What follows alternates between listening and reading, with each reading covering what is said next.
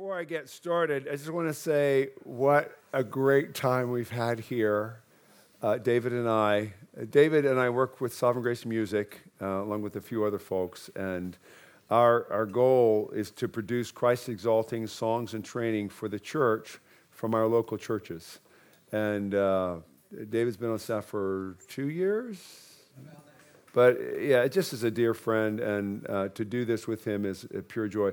One thing I wanted to comment on is the degree of uh, gospel driven serving that we've experienced here.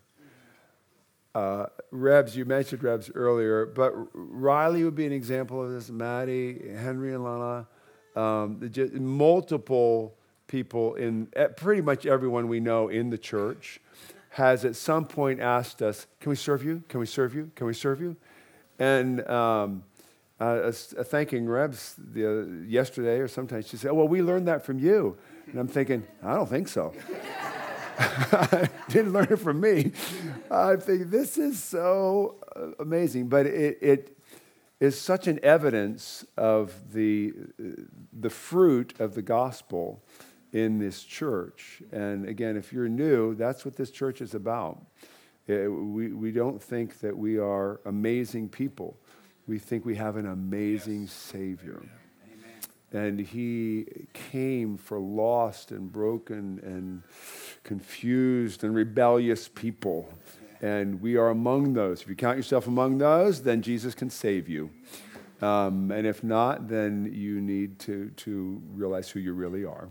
But anyway, we just want to thank you, and it's a pure joy to be with you. We feel very much at home. I miss um, the only other place I'd rather be, we'd rather be, is with our wives and with our churches, uh, church. But we don't meet until you know another 15 hours or something. So I can, yeah, I can imagine that I'm there there tomorrow. Anyway, when we pray for you, uh, as I often do. Um, you've already had your meeting. So it's, maybe I should just pray for the next Sunday.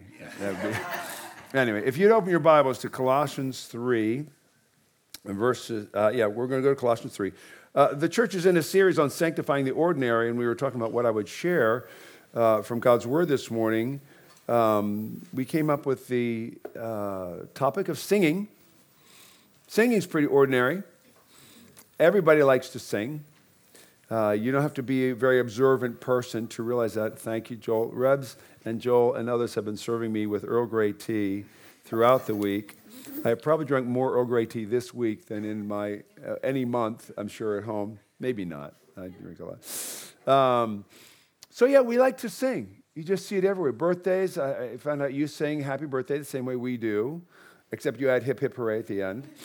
Um, People sing at weddings, people sing at funerals, uh, sporting events, you know, they'll just break out into song. Uh, in, in pubs, in choirs. We went to see uh, The Sound of Music last night, which was, I told someone really, it was a lifetime uh, high experience for high school.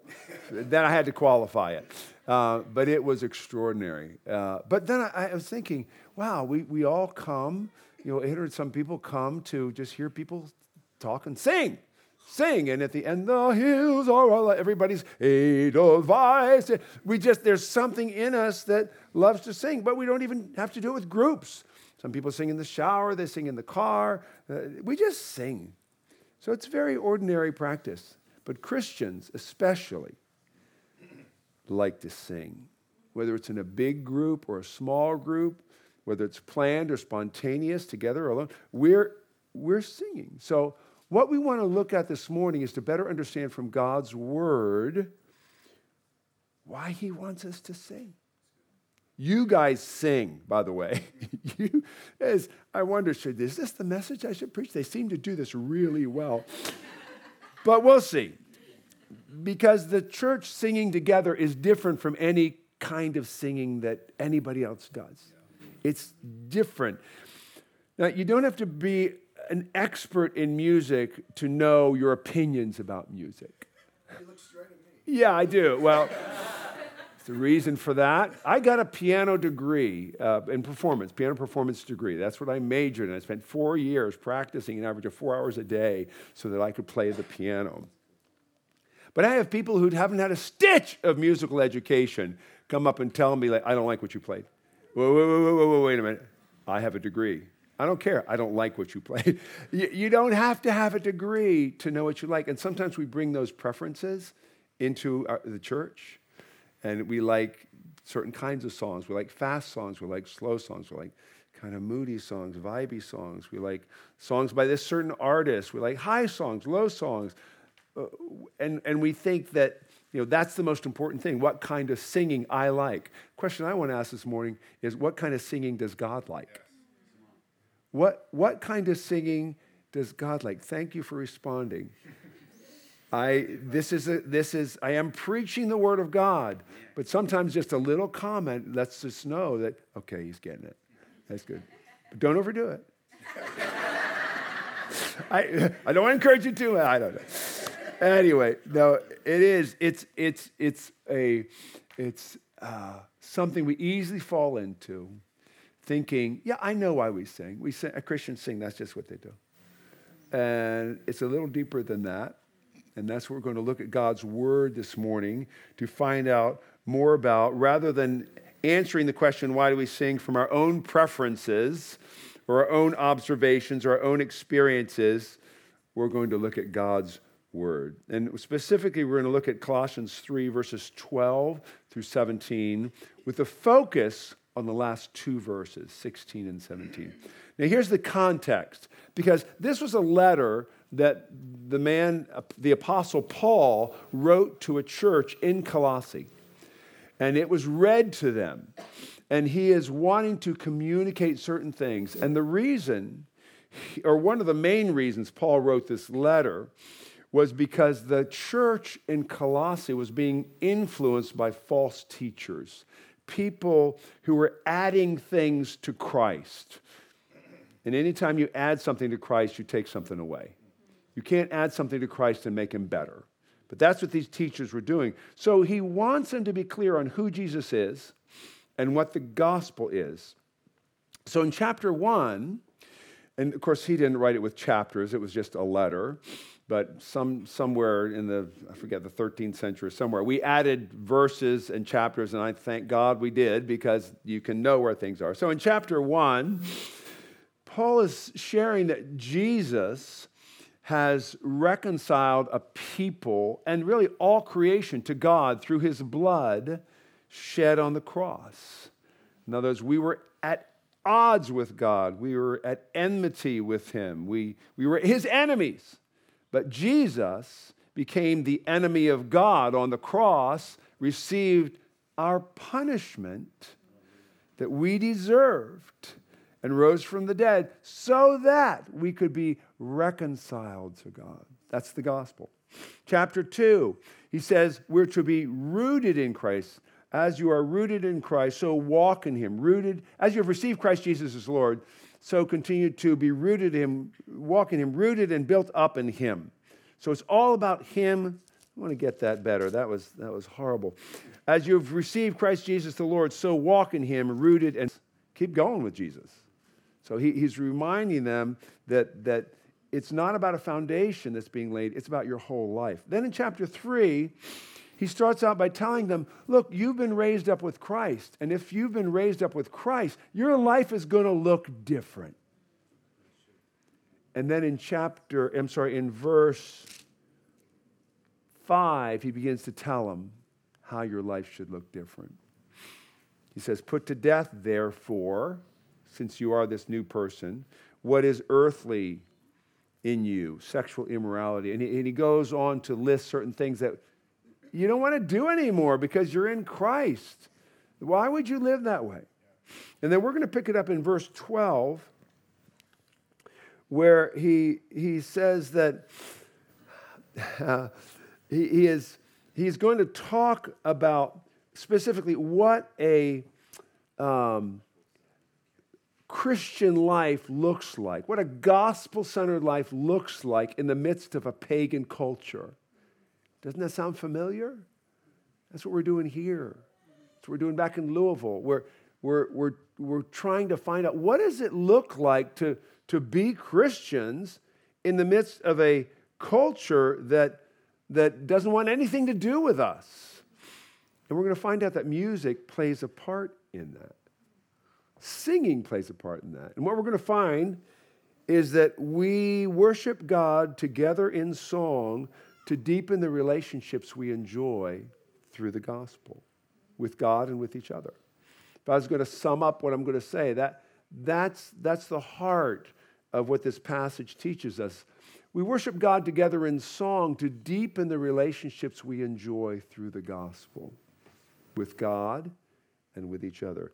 Singing in the church is meant to be more than a warm up for the sermon or a way of drawing big crowds. A lot of churches use that. It's meant to be more than a highly charged emotional experience. Oh. Or a platform for frustrated musicians who can't get a gig on Saturday night, so they, okay, I'll play in the church. It's meant to deepen our relationships through the gospel. So we're going to read the passage and then we're going to see what it says to us about why we sing. This is the Word of God. Colossians 3, verse 12. Put on then, as God's chosen ones, holy and beloved, compassionate hearts, kindness, humility, meekness, and patience, bearing with one another and if one has a complaint against another, forgiving each other, as the Lord has forgiven you. So you also must forgive. And above all these, put on love, which binds everything together in perfect harmony. And let the peace of Christ rule in your hearts, to which indeed, to which indeed you were called in one body and be thankful. Let the word of Christ dwell in you richly, teaching and admonishing one another in all wisdom, singing psalms and hymns and spiritual songs with thankfulness in your hearts to God. And whatever you do, in word or deed, do everything in the name of the Lord Jesus Christ, giving thanks to God the Father through him. Father, would you bless the reading and the preaching and the hearing and the obeying of your word for the glory of your name? Yes. We pray in Jesus' name. Amen. Amen. We're going to see three reasons here why God wants us to sing together. Here's the first to impress the gospel of Christ on our minds. To impress the gospel of Christ on our minds. It says we're to let the word of Christ, in verse 16, we're to let the word of Christ dwell in us richly. The word of Christ is not the words that Jesus said, it's, it's the word about Christ. It's the gospel, it's the good news that Jesus, the Son of God, took on human form, lived a perfect life, died as our substitute in our place to receive God's wrath for us, rose from the dead, descended to his Father's right hand, and is coming back for his bride one day. That's the word of Christ that is to dwell in us richly. Christ is to be the center of our singing. And Paul uses two words here that we don't often associate with singing. What are we doing when we're singing? Are we just singing? Are we just opening our mouths? And, and, and beautiful tones coming out for some of us, and others not so much. No, the, the two words Paul uses are teaching and admonishing. Doesn't that sound like a classroom? Or you know, a conversation, I'm admonishing you. Admonishing is to you know, bring exhortation, bring, bring correction. That's what we're doing. It's a mental activity and it's describing the horizontal element of our singing. We're singing with our hearts to God, but we're teaching and admonishing one another so that the word of Christ might dwell in us richly. I've had some chocolate chip cookies since I've been here in Australia, and they're good. But they are nothing like the chocolate chip cookies that either my wife or one of my daughters makes on Sunday afternoon. And I will be missing them tomorrow. For them, you know, you know what I mean. because when it's about three or four o'clock, someone, one of the girls would typically say, Hey, actually, sometimes they don't even say it. You just, they just start making them. And you start smelling them. And you think, Oh, yes. Oh, yes. It's coming. And that smell in itself is wonderful. The, the chocolate, the sugar, the, it, just, it's just, it just warms your heart.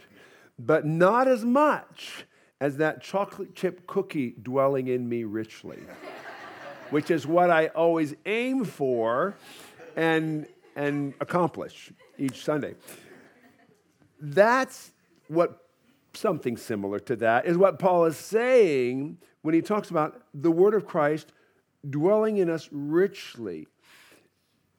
We, we hear it in a way that it affects what we, how we think and, and what we do. It governs our lives. So, so, why the mention of music? Why doesn't Paul just say, talk to each other about the word of Christ, which is important? He says, sing about the word of Christ. It may be, and I think it is, because singing helps us remember and think about words. Now, scientists have done studies on this, and they've, they've shown that God made our brains to remember and categorize and recognize patterns in music better than in words alone, which is why musicals will continue to be written forever because people are aware of that. It's why advertisers will not just tell you things, they will sing to you things. I'm sure there are, there are tunes that sometimes get caught in your head that you can't get out. Say, I hate that, but I keep thinking about it.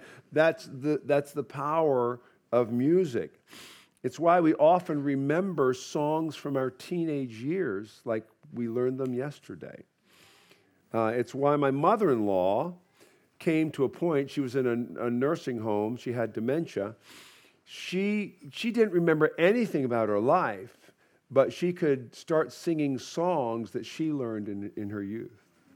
It's the way God makes our brains. It's why in Deuteronomy 31, when the Israelites were on the verge of entering the promised land that Joshua is going to lead them into, God told Moses to teach them a song so that, and this is quoting Deuteronomy 31, when many evils and troubles have come upon them, this song shall confront them as a witness, for it will live unforgotten in the mouths of their offspring.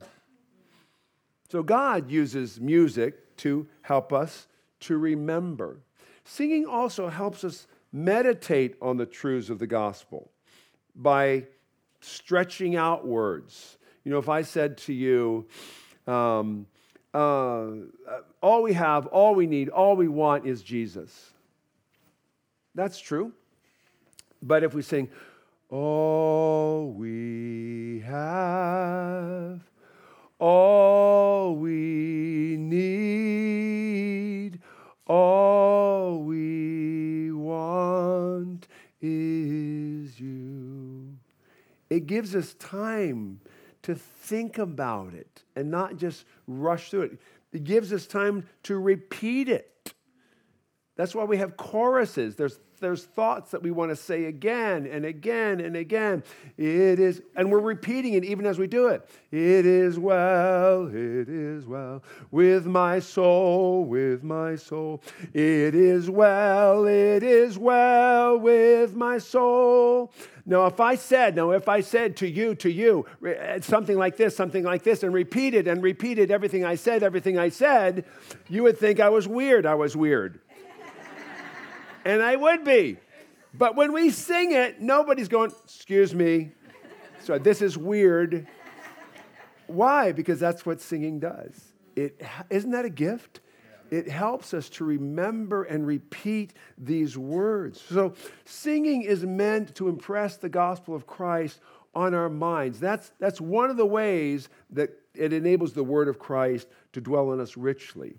Now, that's different from having musical experiences dwell in us richly, which some churches do we, we, we strive to create a musical vibe, you know, musical atmosphere, a worship atmosphere. You know, we got to get the worship, you know, the lights and the fog machines, and we got to get the experience. That's not what God is saying. He says, I want the word of Christ dwelling in you richly. Music, all by itself, will, can affect us.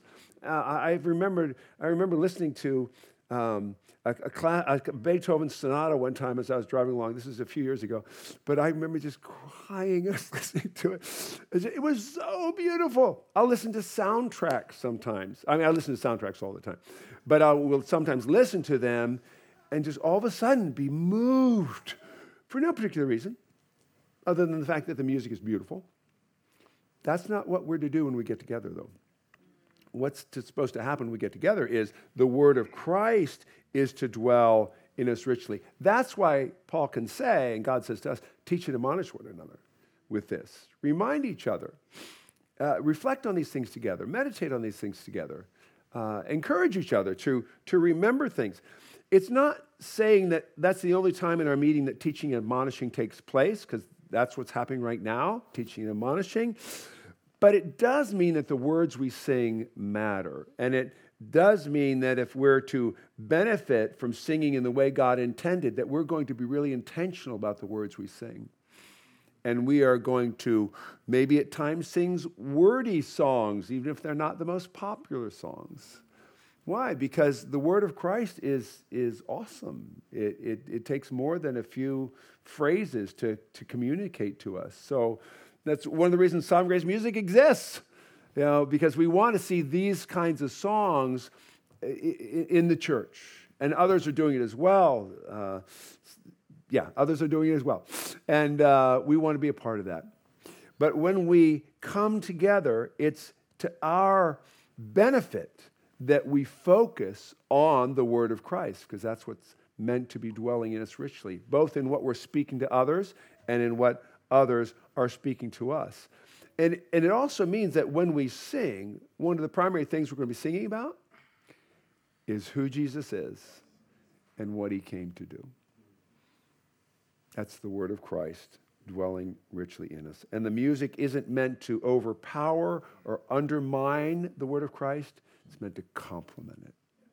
So that's the first way First reason God wants us to sing, the, the, it impresses the gospel of Christ on our minds. Here's this, another way it impresses the gospel of Christ on our hearts. Singing is not just an educational event where we're telling each other truths, reminding each other of things that, that are true. It's a heart event. The, the verse doesn't say let the word of Christ dwell in you richly, teaching and admonishing one another in all wisdom, singing psalms and hymns and spiritual songs with no emotional engagement. Doesn't say that, does it? It says with what? Thankfulness. Thankfulness in your hearts. Where? In your hearts to God. Singing is meant to impress the gospel of Christ on our hearts. And that, that's a, an obvious connection because thanksgiving is what flows from thinking about what Jesus Christ has done for us.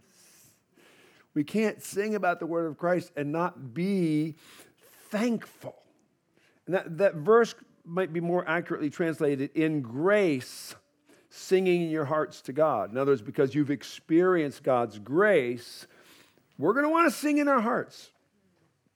Gordon Fee writes in his large book, God's Empowering Presence. I know it's large because this quote is from page 655.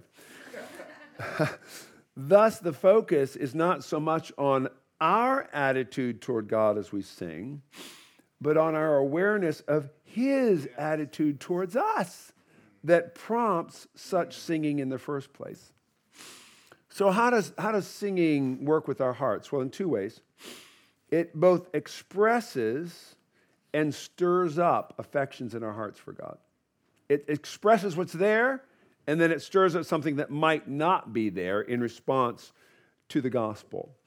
Singing is, is just a wonderful way of expressing our gratefulness for the grace of God. We do it naturally, you know, um, when we just want to sing uh, at, at some point, and it's just, it, it, well, I'll let John Piper say it. The reason we sing, John Piper, theologian, pastor, author, the reason we sing is because there are depths and heights and intensities and kinds of emotions that will not satis- be satisfactorily expressed by mere prosaic forms or even poetic readings. There are realities that demand to break out of prose into poetry, and some demand that poetry be stretched into song. It's not just that we've, you know, we've found a, uh, a new coffee that we like and we want to sing about it. Oh, this coffee's so wonderful. Or, or even a good uh, a, a, a relationship. A lot of songs about relationships. And they're appropriate. But there's no relationship like the one we have with God, which means we should sing the best songs. Yes. But it's not only to express our emotions, our affections, singing also stirs them up singing, singing affects us. Have you ever, have you ever been in, you know, walked into a room, you, you haven't, you're just not feeling that great. You know, that maybe something just happened that um, you just had a bad week or you had a bad morning or you're just feeling out of it and you come in, you hear people singing and you go, oh, this is true. That's right. I should be thankful. Listen to what Jonathan Edwards says. He was a theologian back in the 1700s uh, who stole them from England. The duty of pra- singing praises to God seems to be given wholly to excite and express religious affections. There's no other reason why we should express ourselves to God in verse rather than in prose and with music, except that these things have a tendency to move our affections. That's because music is an emotional language. It doesn't speak truth, but it makes us feel truth if it's attached to truth. So we're, we're affect, our, our minds are being affected, our hearts are being affected. And notice he says singing psalms and hymns and spiritual songs. What is that? Well, uh, lots of scholars have written on that, and the, the reality is we don't know. We don't know exactly what that is, but at the very least, it's telling us that the kinds of songs we sing are going to be varied. They're not going to be all celebrate, celebrate, celebrate, or oh, we're such losers, we're such sinners, life is so hard, why can't I find out what I'm supposed to be doing? There's a variety of songs psalms, hymns, spiritual songs, lyrical and musical diversity, which by extension means that biblical singing together can be simple or complex. It might be spontaneous or planned. We did both this morning. It could be with a group or alone, with instruments or without. The point is, there's not one style of music that can sufficiently capture the glory of God in Christ or sufficiently communicate the appropriate responses. You can't do it. Can't be just hymns. Can't be just modern, can't be just traditional, can't be just whatever. We need, there's no official worship music. There's no worship style. You, you, we shouldn't be saying, oh, that sounds like worship music. We don't know what worship music sounds like. It sounds like a lot of things because worship is expressing gratefulness for the grace of God, responding to who God has revealed himself to us to be in ways that are appropriate to who he is and what he's done. And we talked about thankfulness. It's with thankfulness in our hearts. Certainly, there are many emotions that music helps us express awe, trust, peace, sorrow for sin. We see that in the Psalms. But in case you're wondering, Christians are to be characterized by thankfulness. We're to be characterized by joy. We think, well, I'm just not a very joyful person. I say, well, maybe you need to know God better. because you cannot know him for who he is and not be thankful.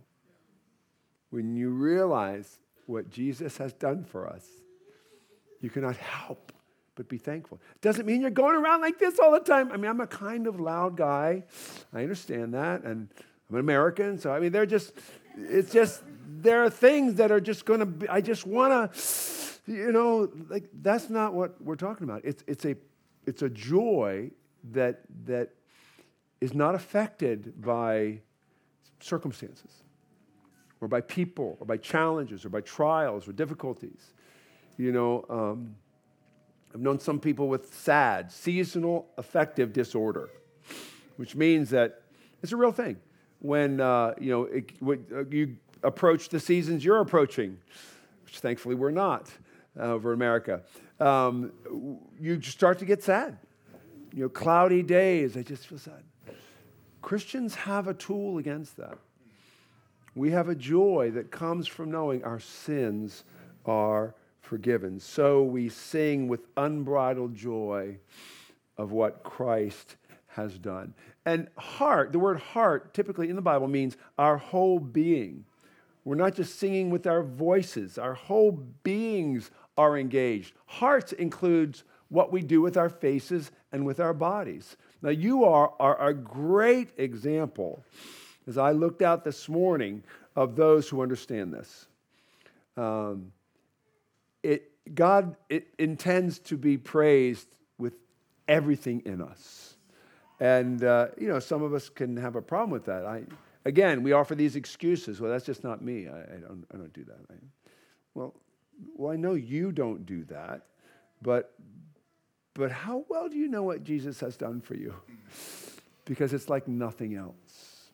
It's like nothing else. Psalm 34 5 says, those who look to him are radiant, and their faces shall never be ashamed.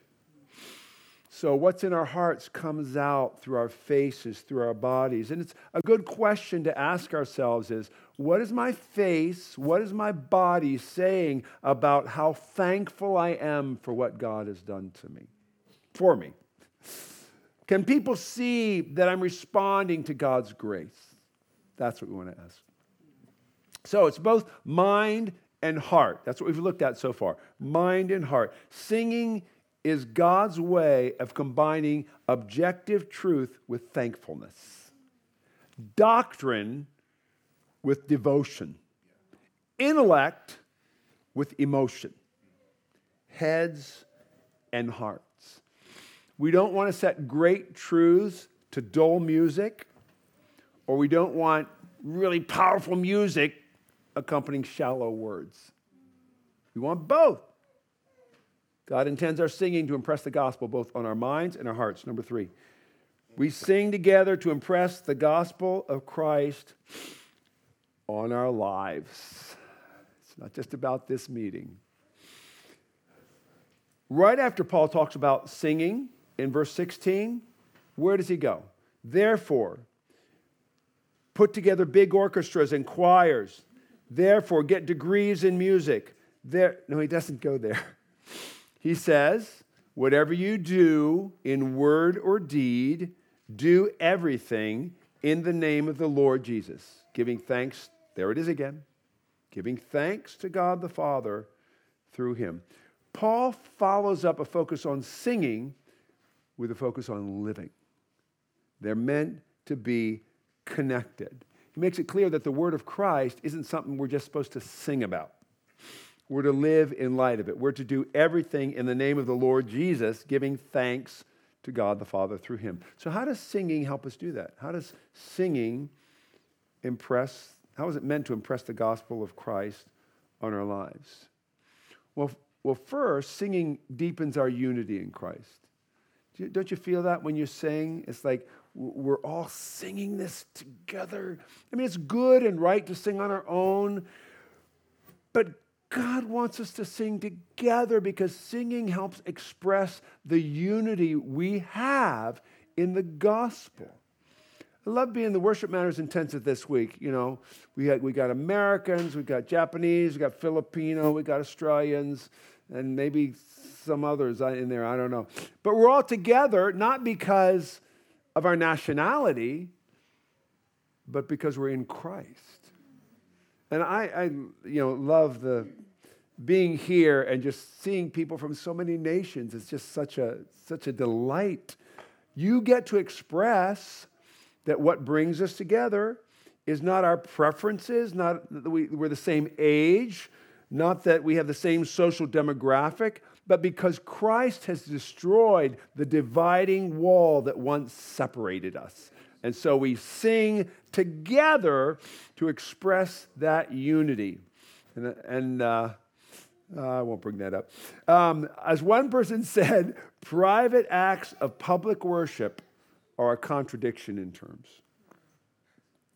Private acts of public worship. You know, I am going to bring it up. I just, I, maybe, maybe it was the Spirit. We'll find out. Um, yeah, we have talked about the, the, uh, the culture, church culture in, in Australia, maybe Sydney, of you know, different meetings for different age groups. And I get that. I think it undermines the gospel. I think over time, it undermines the gospel. Not to mention separating families. But the most important thing is that we want to be multi generational. We want to have five year olds and 15 year olds and 25 year olds and 35 year olds and 45 year olds and 55 and 65 and 75 year olds all in the same place, singing the glories and mercies of our God and Jesus Christ.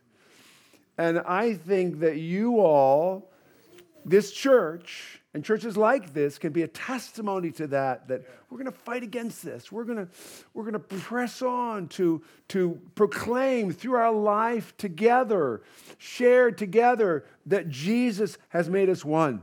That's all I'll say about that. Uh, all right. Here's another reason that singing leads to a life built around the gospel. Singing reminds us of what life is all about Jesus Christ. We don't come and sing about how we feel. We don't come and sing about the weather. We don't come sing about you know, what we happen to be going through. We sing about Jesus Christ.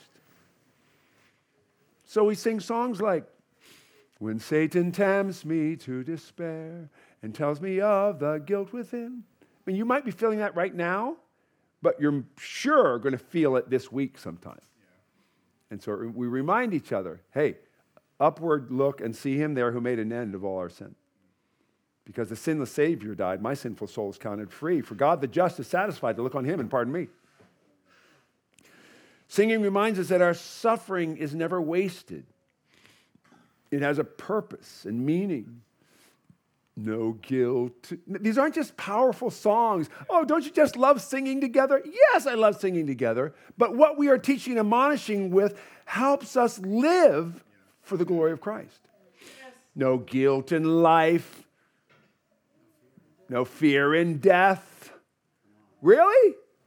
This is the power of Christ in me from life's first cry to final breath. That pretty much sums it up. Jesus commands my destiny. And some of the finest lines ever written in a modern hymn no power of hell. so great. No scheme of man can ever pluck me from his hand. Ever, ever, ever, ever. Just come back stronger. Never, ever, ever, ever can pluck me from his hand. Nothing can separate us from the love of God in Christ Jesus our Lord. That's why we sing these songs. Fighting a, a battle with sin, can't overcome it. Well, let's remind ourselves now the curse of sin has no hold on me. Whom the Son sets free, oh, is free indeed. Oh man, I could just break into song right now. We're going to sing in just a moment. Got one more point. Uh, not a point, it's a sub point, okay? Uh, singing builds, reminds us of our unity, reminds us what life is about, and then singing together prepares us for the life to come saying something about what we're headed for. It's one of the clearest pictures, foretastes of the powerful, glorious, unending songs being sung around the throne. Our singing reflects that song. But we're limited now. We're limited in time, we're limited in understanding, we're limited in strength. You know, this meeting is going to end. One day it won't. One day the meeting won't have to end. We're limited in our understanding. We don't, there's a lot we don't know. When we see him, we'll become like him, for we will see him as he truly is. Our minds will understand God in Christ better than we ever have, and we will continue to get to know him forever and ever and ever. And we'll have more strength. Yes. You know, we won't get tired of singing. My voice is a little weak right now. New heavens and new earth, it won't grow weak. What will be like? We hear songs, sing songs like we've never heard and sung before. You know, some people, sometimes people say, I think we're going to be singing that song in heaven. I think, I don't think so. I mean, maybe, maybe it'll be some like semblance of it, but they're going to be better songs, better songs. We don't know exactly what it will be like, but we know that every time we sing, it's a preparation, preparation for the day when we will behold the Savior who redeemed us face to face. And we will look back and we will wonder how in the world could our singing be so restrained or so infrequent or so apathetic or so unfocused? We'll just say, How in the world do we sing like that? Worshiping God in song together isn't just a nice idea intended for musically gifted people. The question isn't, did God give me a voice? The question is, did God give me a song? And if you have trusted in Jesus Christ that his life was lived for you, his perfect life, that his death was for your sins, that he fully paid the price of your debt to God. He fully received God's punishment for your sins, and that He rose from the dead, and that you belong to God. Well, then God has given you a song to sing. Amen. Not only here, not only in this life, but forever. And what a joy to prepare for that time every time we gather. Let's pray.